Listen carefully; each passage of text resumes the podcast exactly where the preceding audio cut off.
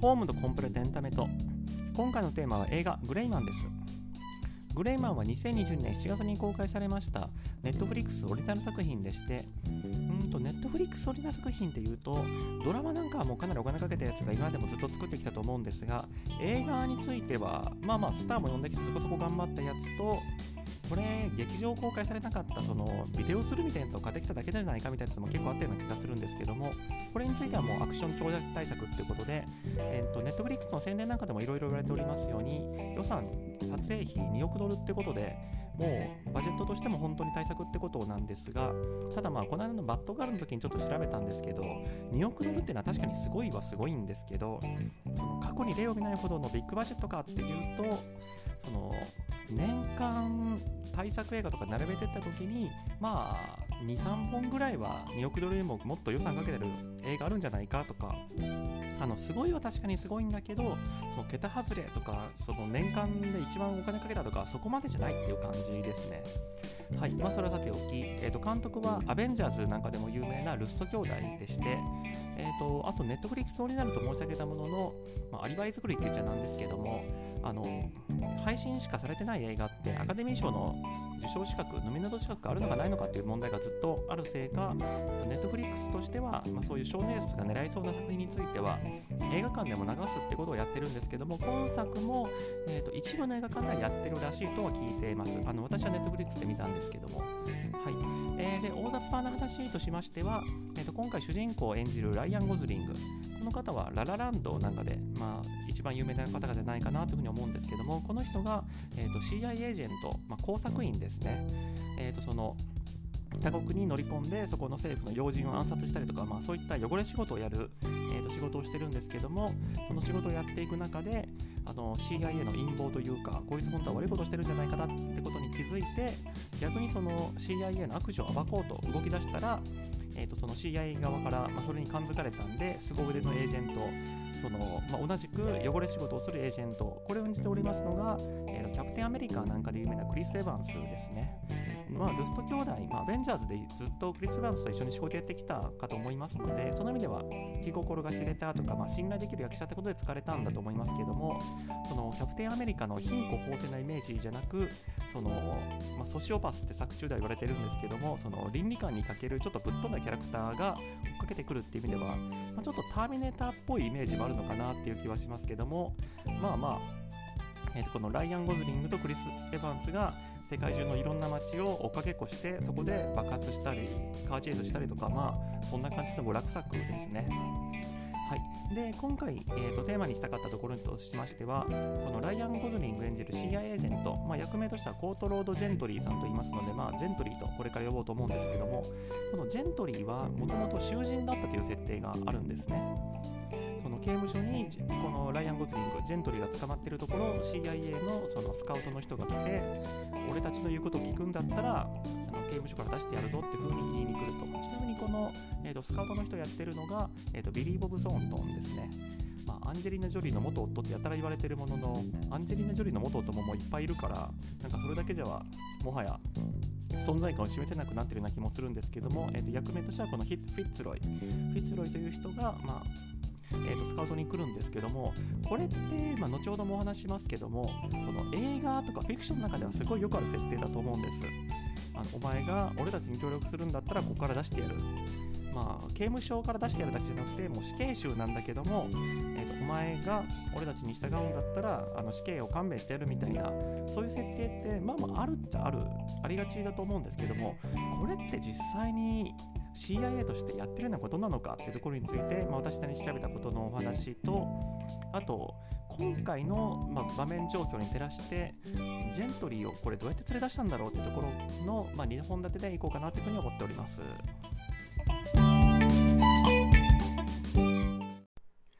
警察やら軍といった国家組織が不良少年ですとか犯罪者ですとかそういった後がない人たちを利用して非合法的な活動に従事させる、まあ、こういう一般化した設定で言うと本当にもうフィクションの世界では本当に触れた設定だと思うんですよね。例えば日本ですともう古くは1970年代の漫画でワイルドセブンっていうのがありますけどえー、とこれ2000年代にエイターさん主演で実写化もしてたかと思うんですけども私も見ましたけどもなんかあんまり覚えてないんで多分あんま面白くなかったんじゃないかなと思うんですけど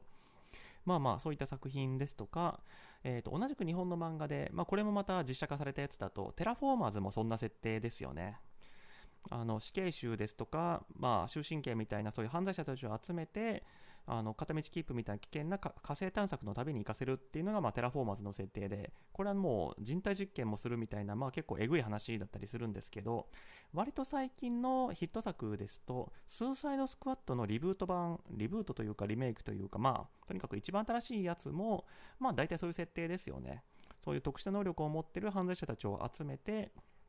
危険な国のミッションもう死んでもしょうがないようなミッションに放り込んでさあ勝手にやってこいみたいな、まあ、そういう話が、まあ、スイサードスクワットの一番新しいやつだったかなというふうに思うんですけどもこの手の話だとその設定といいますかその合理性としてはあの命を大事にしてない組織であると、もう、まままあ、命を大事にしてるからやってるって可能性もありますよね。警察ですとか軍の自分たちの仲間が死んだら困るから、死んでもどうでもいい、そうい,、えーと、そういうあの使い捨てできる命っていうのをミッションに投入したいと。なので囚人を連れてくるんだみたいな、そういう説明を作中でしてることが多いかなというふうに思うんですけども、なので大体物語の冒頭で、あの今回のグレイマンみたいに、その刑務所のにいるところにそういったまスカウトをするやつが現れて今回のミッションに参加してくれるんだったらあのミッションが終わった後に懲役から解放してやるだとかまあまあ死刑を免除してやるだとかそういった交換条件を出してくるんですよね。大体はその自由にしてやるから、えー、と命を懸けて戦えみたいな。でもその話の途中であこれはもう絶対生き残る可能性がないミッションだったんだって気づいてその悪い組織に反抗するみたいなのが定番で今回のグレイマンも実はまさにそうなんですよね。命を助けてもらった、まあ、実際このグレイマンの設定だと20年ぐらいしたら出れるっぽいんですけどもただまあ若い、えー、とこのライアン・ゴズリングの元々の設定多分10代とか20代前半ぐらいの若い設定だったと思うのでそこからの20年ってまあ人生としてめちゃくちゃ長いですからそこを救ってもらったってのはある種命を救ってもらったことに近いのかもしれないですけどまあまあ何にしてもそういう、えー、と人生の決定的なところをあの餌にして認知をぶら下げられてある種もう決断の自由がない状態で命を捨てるようなミッションに参加させられるそんな国家組織はひどいやつだっていうのがまあ話の縦筋としてあるわけですよね。ただこれ、えー、と今回のテーマとして実際にあるのかっていうところなんですけども一応、えー、と日本の場合まあなんかワイルドセーブみたいなことはさすがにやってないだろうって気はするもののただえーと、アメリカの場合ですと情報公開法っていうのが、まあ、割と整備されておりまして、えーと、今回改めて調べましたところ基本的にはその秘密情報を作ってから25年経ったら原則的には公開しなきゃいけないとなっています対象はま行政機関だけですとかその国防上重要な秘密については拒否できるとかまあもちろんいろんな例外はあるんですけどえーと、対象行政機関だけっていうのはつまり、えーと、アメリカの国会が、まあ、法律を作るときに審議した内容等は、まあ、そもそも対象に入ってないですし、えーと、司法もダメってことですね。裁判所が持ってる情報についてもダメと。ただ、今回問題にしております CIA っていうのはまあ行政機関の一種なんで CIA の情報が公開できたらそれは大きいだろうなというふうに思うんですけども一応今のところだから25年前だから、えー、と今2022年なので1997年までやってたことについてはそのよっぽど機密性が高いものじゃない限り公開されてるはずなんですけども今のところ CIA が囚人を捕まえて、えっと、エージェントとして採用していたっていう情報は見つかってないんですよね。まあもちろんこの CIA がその囚人をそのスーサイドミッションに使ってたってことは機密性が高いので隠されてるって可能性もあるっちゃあるんですけどただ、えー、とこの25年で原則公開というのが結構あの幅広いっていうのは先ほど申し上げた通りなんですけどもあの知ってる方は知ってると思うんですけどあのかつての日本の首相ですとか当時の右翼の大獲物なんかが CIA のスパイだったってことが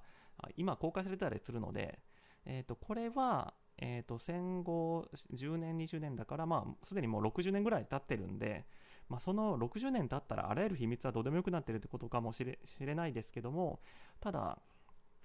えーと、冷戦期間中なんかも結構そういう、まあ、冷戦期間中だからこそそういう、まあ、薄汚いことしててもおかしくないだろうに今のところ囚人を採用してたって情報は出てないと。まあ囚人をや使ってた証拠がない。以上終わりでもいいっちゃいいんですけどもじゃあなんで囚人をそんなに使ってない、まあ、少なくともそんなオペラには使ってないのか。だって囚人はさっきも申し上げた通りもう命を捨ててもいいようなミッションに投入するにはバッチリじゃないかってことを考えると便利な場面ってあるんじゃないかなっていうふうに思ったんですけどただ、まあ、CIA が本当に囚人を使いたいのかとか考えていくと今回のライアン・ゴズリングもうんと、まあ、作中あんまりはっきりと書かれてないんですけどもおそらくあの5年とか10年とかちゃんとその研修というかトレーニングを受けた上でこの工作員との仕事をしてるわけですよね。まあそれはもちろんそうで、アメリカとしてはあの死んでもいいからっつっても、あの簡単に CIA エージェントが他国のあの情報機関の国に捕まっちゃ困ると思うんですよね。じゃあそれを考えていくと CIA として本当にリクルートしたい人はどういう人かあのこのリクルートってどういう手順を踏むかってこれはもあのいろんな本で書かれているところだといろいろあるみたいなんですけどまさに CIA エージェントのリクルートっていうのが中心に書かれた話としては、まあ、リクルートっていうそのものすばりの映画もありますしえーと、ブラッド・ピットのスパイゲームっていうやつもありましたけども、えーと、リクルート、こっちはコリン・ファレルだったと思うんですけども、えーと、リクルートされたコリン・ファレルのもともとの職業は、えー、と MIT、えーとまあ、一流大学ですね、そこの学生だったってなってますし、スパイゲームの方ですと、ブラッド・ピットは元アメリカ兵だったと。あと、まあ、著名なフィクション上の CIA 職員でいうと、ジャック・ライアンシリーズのジャック・ライアン、あのジャック・ライアンシリーズってこれ映画ごとにあのジャック・ライアンって名前がつかずに別々のタイトルがついてるから私昔そのジャック・ライアンっていつも同じ人だって気づかずになんかいつも通り新しい CIA 職員が出てきたんだなみたいに思ってたんですけど結構な数の映画がジャック・ライアンシリーズだったりするんですよね。昔はハリソン・フォードが演じてて途中から、えっと、ベン・アフレックになって今は誰がやってるんだろう。あのドラマシリーズのジャック・ライアンはなんか若い人だったと思うんですけど。まあまあそれはさておきえーと、ジャック・ラインも元軍人ってことで、えーと、これもウィキペディアなんかで著名な CI 職員、えーと、引退した後結構本書いたりするんで、あとまあ、CIA のその偉くなった人なんかについては普通に名前出たりするのでその過去の経歴なんかも分かったりするんですけども著名な CIA 職員のその履歴を片っ端から開けて見てみたんですけどもやっぱりほとんど元軍人と元 FBI なんですよね。これはさっきのどういう人が CIA として欲しいかどういう人をリクルートしたいかってこととやっぱつながってくると思うんですけど、まあ、そらあの後で訓練するにしても元から武器の扱いなり軍事行動のやり方とか知ってるあるいはあの FBI みたいに元からその潜入捜査とかできる人の方がそれはありがたいですよねって話で。あとまあ、学生から直接試合に入ったみたいな人もいるっぽいんですけどもそれもやっぱり経歴見るとさっきのリクルートのやつみたいにもともと有名な大学の学生で、まあ、多分在学中もその優秀な成績を取ってたんでしょうみたいな、まあ、その意味ではある種あの面白くない人たちばっかりなんですよね。もう CIA 職員になる前から適性があるだろうなってある程度分かってる人たちなんで一応これもあの元 CIA 職員みたいな人の本を読むとまあ、有名な人は確かに元軍人とか元 FBI かもしれないけども実際中に入ってみるといろんなバックグラウンドの人がいるんだよと、まあ、そういう説明もあるので元囚人もいないとは言い切れない。いないとは言い切れないですけどもただおそらくですけどそれって単にもともと囚人だった昔なんか捕まったことがあるっていうだけであってその囚人であるから命使い捨てにできるので CIA 職員に向いてるとかそういうその囚人であったことをポジティブに評価して採用されてるわけじゃないんじゃないかっていう気がするんですよね。今回のライアン・ゴズリングこのジェントリーの件なんかでもまあやっぱり武器を使ってその潜入して、えー、と破壊活動をしてとか、まあ、そういうことを考えていくとあの、まあ、私原作読んでないんであんまり深いバックグラウンドわからないんですけどこのライアン・ゴズリンがもともと別に普通の少年っぽかったんでやっぱり元そこをあのどうせこいつ命命がけでやってくれるからとかじゃなく軍人だったらもともと命捨てる覚悟ってある程度できてると思いますのでその軍の人とその CIA 職のリクルートの人が軍の人と情報交換してこいつは CIA 職員になってもいいぐらいの、まあ、卓越した知識とか適応力を持ってるんじゃないかっていうのを聞いてからリクルートした方がはるかに効率いいんじゃないかって気がするんですよね。あの将来 CI 職員訓練したしないと CI 職員としての適性があるかどうかわからない状態でとりあえず囚人は命使い捨てにできるからいいやって感じでリクルートするのはあの普通に考えてちょっと効率悪いんじゃないかなとあと、まあ、命を捨てられるって散々メリットとして言ったものの実際のところ、まあ、さっきのスパイゲームなんかでもブラッド・ピート結構すぐにあの俺は国のために働くんだみたいにその CIA 頭になってたってことからすると正規の正規のというか元軍人とか元 FBI でもあの命を捨てるような教育をすることって CIA の手腕をもってしてみたら簡単なんじゃないかってか考えていくとつまりそのご立派な経歴を持ってる CI 職員だってあの洗脳洗脳って言ったらあれですけども中できちんと教育することでいつでも命を捨てれるそういうヒットマンに変えれるっていうんだったらそこでもやっぱり元囚人を雇うメリットってあんまりないんじゃないかって気がするんですよね。あとまあこれはすごい差別的かもしれないですけどもあの普通に囚人雇ったら教育しづらいだろうっていうのもちょっと思いますしねだってあれですよあのスパイってもう自分を徹底的に殺してあの他国に行ってももう他人を演じるそこまでの忍耐力を求められる仕事なのにあの普通に暮らしていくことができない人なんですよ囚人って。あの普通の社会のルールにのっとって生きていけないからこそ刑務所に入ってるわけで。その人それぐらいあの忍耐力に自信がない人たちを集めてなんでいるによって普通の人の何倍も忍耐力がいる必要ごとに従事させようとするのかって考えていくとなんかそもそもの素質として素材として囚人を CIA 職員にしようっていうのはあんま合ってないんじゃないかって気がするんですよね。ただじゃあいろんなフィクションでこの CIA 職員まあ警察でも CIA でも軍でもいいんですけどもなんでこういうその囚人とかそういうのをリクルートして使おうっていう発想ができたのかってか考えていくとこれは完全に私のあの推測というか勝手に思ってるだけなんですけどもその共産党のみたいなあの1970年とか60年とかの赤狩りの時代にあの共産党審判の人を転校させてその共産主義者の中に潜り込ませたそういった二重スパイとかそういうののイメージが下敷きにあるんじゃないかなってなんとなく思うんですよね。つまり、えーと、当時、えーと、1950年、60年ぐらいだと、まあ、共産運動って犯罪じゃないですか。なので、えーと、警察としても、まあ、あと公安ですね、としても、その共産党審判のやつはバンバン逮捕できるわけですよ。で、その逮捕された、まあ、共産党審判の連中は、まあ、優秀な学生だったりするやつも多いでしょうし、なんならもう警察官とかにもいたりするわけですよね。で、そいつらは、まあ、その方向性は違うといえども、まあ、その国を愛するというか、まあ、共産主義によって国を良くしていこうみたいな、まあ、頑固な一面って持ってると思うのである種その方向性さえあの反共産に変えちゃえば優秀なその工作員なりスパイとして使える。なので、えー、と当時、まあまあ、信頼してたかどうかは分かんないですけどもその共産党審判のやつやつを警察の取り調べ室とかで、まあ、今度説得してその外向けにはまだ共産党を信じてるみたいな顔をして元の組織に戻らせてその二重スパイとして情報を引き出すみたいなことが結構あったというのは、まあ、記録が残ってるのでそのその時にもしかしたらあのお前を逮捕してこのまま終身刑とかにしてやってもいいんだぞみたいなそういうあの説得があったっていうのがこの辺のその囚人に対してこのスーサイドミッションに挑むんだったらあの残りの刑期を許してやるぞとかそういうイメージにつながってるんじゃないかなってなんとなく感じるんですよね。実際の、ままとめですけども、実際の CIA でわざわざ囚人を使う必要ってないんじゃないかなっていう気はしますね。とはいえ CI 職員だって人数が多いわけですから元囚人だっていないとは言い切れないわけですし作中の描写としてはもうフィッツロイはまあこのジェントリーライアン・ゴズリングに何かの才能を見出したんでしょうとにかくこのジェントリーを採用しに行ってるわけですから、まあそこに実際にあるかないのかというのはとりあえずこの先は置いとくとしまして、じゃあフィッツロイはどうやってこのジェントリーを刑務所から連れ出したのかっていうところをですね、なぜなら、えーと、ジェントリーは、えーと、作中ですと,、えーと、1998年ぐらいの設定なのかな？が、えー、と2030年ぐらいまで刑務所の中にいなきゃいけないってなってるのでいくら CI 職員であっても何かしらの言い訳というか、まあ、理屈付けをしないと連れ出せないと思うんですね。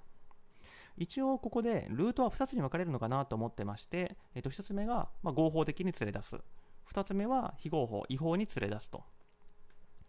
まあ、合法的に連れ出すとした場合、えー、とアメリカ法ですとパロールっていう制度を使うんじゃないかなと、まあ、パロール日本語の用語で言うと仮釈放ですね。つまり、えーと、本当は2030年までライアン・ゴズリング、ジェントリーをお務めしなきゃいけないんですけども、CIA からの圧力によって早めにパロールが出るようになったと。で、パロールが出た後は、まあ、CIA が身元引受人というか、就職先として引き取りますよと。えーと、アメリカですと,、えーとまあ、今作ははっきりとフロリダ州だって言われてるので、まあ、フロリダ州法を調べたんですけども、えーと、フロリダ州法ですとその刑事司法委員会みたいなものが、えーと、裁判所とは別にありましてここが仮釈放するかしないかで仮釈放した場合のその釈放条件、えー、その週に1回連絡しろだとかどういった人を監視につけるとか、まあ、そういった条件をつけるわけですけども、えー、とフロリダ州のこのパロールに関する規則を読んでみましたところうんとまず犯罪の種類によってあのいつになったらパロールが出せるかっていうのが決まってるっぽいんですよね。つまり、えーと、そのこの刑事司法委員会の人の裁量といいますか、えーと、思い込みで凶悪な犯罪者を簡単にすぐ出してもらっちゃ困るっていうことで、えー、と重い犯罪については仮にパロール出せるとしてもまあ、かなり時間が経たないと出せないようにその法律というかこの警視庁委員会が作ったガイドライン上に決まってるわけですね。まあ、もちろん殺人は長いんですけども、見た限り、それでもまあ20年ぐらい経てば出せるのかなっていう感じなんですが、たださっきの2031年まで仮釈放が許されないっていう風に、えー、とセリフで作中説明されてるんですけども、これってどう考えても、このガイドライン上、えー、とパロール、このライアン・ゴズリング、ジェントリーに対するパロールが2031まで出せないですよって意味だと思うので、いくら CIA が圧力かけたところで、ガイドライン上2031まで出せないんだったら、2031まで出せないってことなんで、合法的に出そうとするっていうのは、なかなか厳しいのかなと。もうだから作詞の説明として2031年まで合法的に出せませんよっていうのがまだスタート地点でえでライオン・ゴズリングに対してお前2031まで出れないけど俺についてくれば今すぐ出してやるよと。もう、えーと、作中のセリフを借りるともうこのまま歩いてあの刑務所外に出ていけるよと。そこまで言ってるわけですね。もしこれ本当に、まあ、CIA のその圧力によってパロールを出してるってした場合一応この刑事法委員会における、えーと、パロール、仮釈放の審査みたいなのが必要になってくるんで、さすがにこの場で歩いて出てっていいよっていうのは無理だと思うんですよね。そう考えていくと、まあ、合法的じゃなくて、非合法のやり方で CIA が出したんだろうと。まあ CIA なんだからあのアメリカの法律ある種曲げたりできるんだろうにあのできたら合法的にやってほしいなと個人的には思うんですけども、えー、と非合法として、えー、と違法に、えー、とこの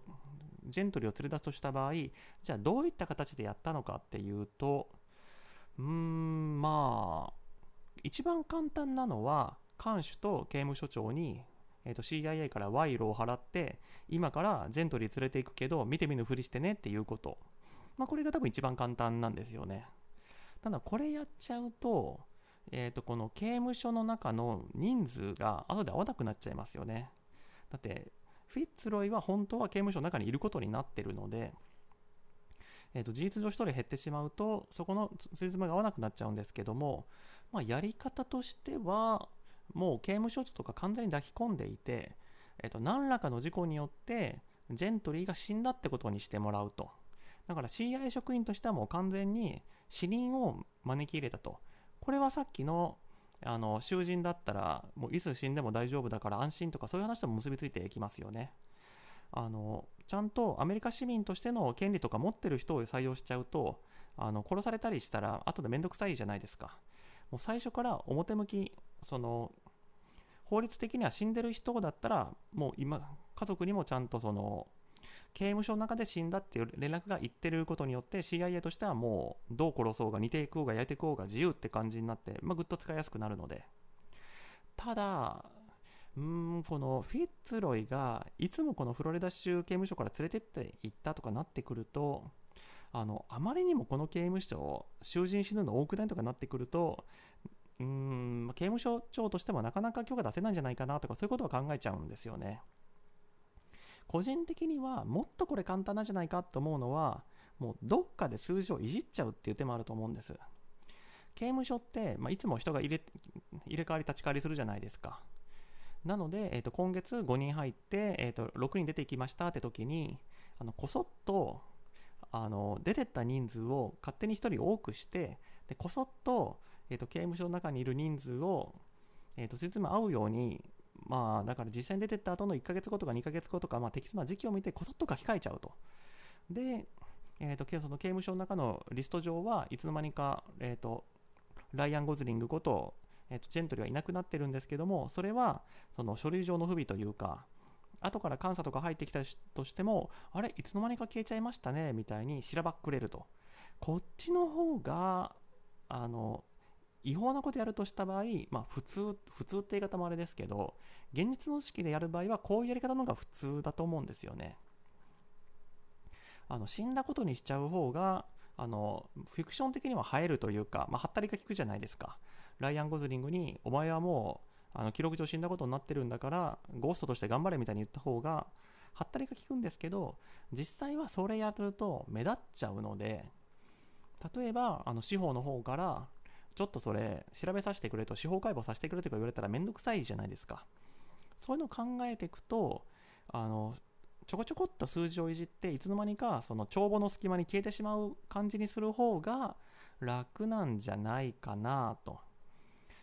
あのオンブズマンとかが開示請求とかしてきたら見つかるかもしれないですけどまさかあの1人書類上消えてるかもとかそんなこと多分調べないんでよっぽどの不運がない限り途中で見つかったりとかってないと思うのでそういう感じで、まあ、まあ、結局 CIA としてやることは一緒だと思うんです。えーと、監守とえーと、刑務所長を抱き込んで適当に後で処理しといてはよろしくって言って連れて出ていくと、まあ、まさか CIA のこのフィッツロイがある種その脱獄の手伝いをするというか刑務所長とか看守も知らないところで連れ出していく。それはさすがにないと思うんですよね、まあ、それだとあのその場から堂々と連れていくことができないので作中のテリフと矛盾しますし。なので、えー、とこのフロリダ州の刑務所長とかと通過になっていてあの後で適当に処理しといてねって出ていくだと思うんですけどただこれもなんかバットマンとかの時にちょっと申し上げたかもしれないですけどそれを考えてもちょっとフィクショナルだなって思うんですよね。えだって自分が刑務所長だったらそんなんしたくないじゃないですか。めんどくさい。まあ CIA からいくらか賄賂としてもらえるんだったらやるかもしれないですけどいくらもらったらやるだろうって考えていくと結構積んでもらわないとやりたくないですよねだってこの世界だとあの CIA、えっと、このグレイマンの世界だと CIA が囚人を使ってリクルートしてるっていうのは多分言っちゃいけないことなんですよね。いやあの冷静に考えたらこれって別に言っていいじゃないですか。CIA がどんな職員採用しようか勝手なんで。ただあのこの世界では多分そういった汚れ仕事をしてるってことはもう絶対にや言っちゃいけないっていう設定だと思いますのでそれを考えていくとその漏れたら刑務所長として自分が消されるぐらいの、えーと、秘密性の高い情報を、えーと、口止めさせられてしかもその囚人が1人消えたっていう、まあ、自分の職務とダイレクトに直結する不正行為もさせられたってなってくると相当積んでくれないとやりたくないと思うんですけどただこれってそのさっきの CIA からしたら簡単に使い捨てできるやつが手に入るから囚人を使ってるっていう設定とちょっと矛盾しちゃうと思うんですよね。だってそんないくらお金積んででもいいからいい人材取りたいって話をするんだったらじゃあ最初からやっぱり元軍人とか元 FBI とかのいいやつを使えばいい話でなんか安くあの命知らずのやつがいっぱい手に入るっていうもともと囚人を使おうと思ってたお得感と割合に合わないなってことを考えてくるとやっぱりやり方からしてもちょっとうーんなんでそこまでしてジェントリーを CIA にスカウトしないといけなかったのっていうところがいまいち釈然としないところが残りますね。じゃあ最後に映画の感想としましてはまあぼちぼちって感じですね。途中出てくるプラハで、えーと、電車を使ったアクションシーンっていうのがあるんですけどもここはめちゃくちゃ面白かったなと思うんですけども他、まあ、ストーリーがピシッとしないのは、まあ、この手の映画の宿命だと思いますのでそれは置いとくとしても、アクションとしてそんな面白かったかっていうと、うん、ぼちぼちっていう感じですね。一応そのフェアネスのために言っておきますと、私そもそもこういうスパイアクションみたいなやつがあんまり好きじゃないっていうのはあると思います。えー、とここであんまり好きじゃないっていうのは、あの好きの度合いをそのすっごい好き、やや好き、そこそこ好きとか並べていった時に、あの好きの中では下の方って意味であって、あの嫌いな演曲表現ってわけじゃないんですけど、そのどう今回のアクションってまあ銃を撃って、えー、それが避けたり避けられたりとか、えー、と普通に殴って殴られてみたいなやつがあるんですけどもその個人的な好みを言うと何ですかねジョン・ウィックとか、まあ、ジャッキー・チェンとかトニー・ジャーみたいなもうアクションとして人間が動いてる様としても飛び抜けてて面白いみたいなやつはそれは面白いんですけどうーんなんかライアン・ゴズリングが殴り合ったからといって別にそんなすごいパンチするわけでもないしまあまあもちろんほとんどはダブルの人だと思うんですけどまあそれはそんなに面白いわけじゃないしその銃を撃つのもそのマトリックスみたいにめちゃくちゃな打ち方してくれるんだったら面白いけど普通にパンパンって打ってちょっとその辺のコンクリートの壁が裂けるみたいな。うんそれは普通だしいっぱい見たなみたいな。それだったらもうマーベル映画みたいにそのわけのわからんビームを飛ばしてあの地球が2つに裂けるみたいなそこまで極端に振ってくれた方が面白いなとか考えていくとそのリアル路線みたいなやつがあんまりそもそも好みじゃないのかもしれないですね。というわけでこのうん2億ドルかけて2億ドルかけたっていうのは分かるんですけどでもそれもいろんなところでロケしてるからお金かかってるだけでもっとこじんまりとして作れても別に良かったんじゃないかなとか考えちゃうとうんなんかいろいろもったいないなって感じがしますね。やっぱネットフリックスオリジナル作品ってドラマでは面白いやつすっごいいっぱいあると思うんですけども映画について言えばまだそのネットフリックス入ってこれ見なきゃみたいな大当たりする作品って作れてないような気がしていて、まあ、何が悪いのか分かんないですけどね。それを考えていくと今作、えー、と最過去最大の予算をかけたってことですけどもネットフリックス映画にで大当たりを作ってないっていう状況は変わってないのかなって気がしますね。残念ですけど。はい。というわけで今回はこの辺りで終わるかと思います。ご清聴どうもありがとうございました。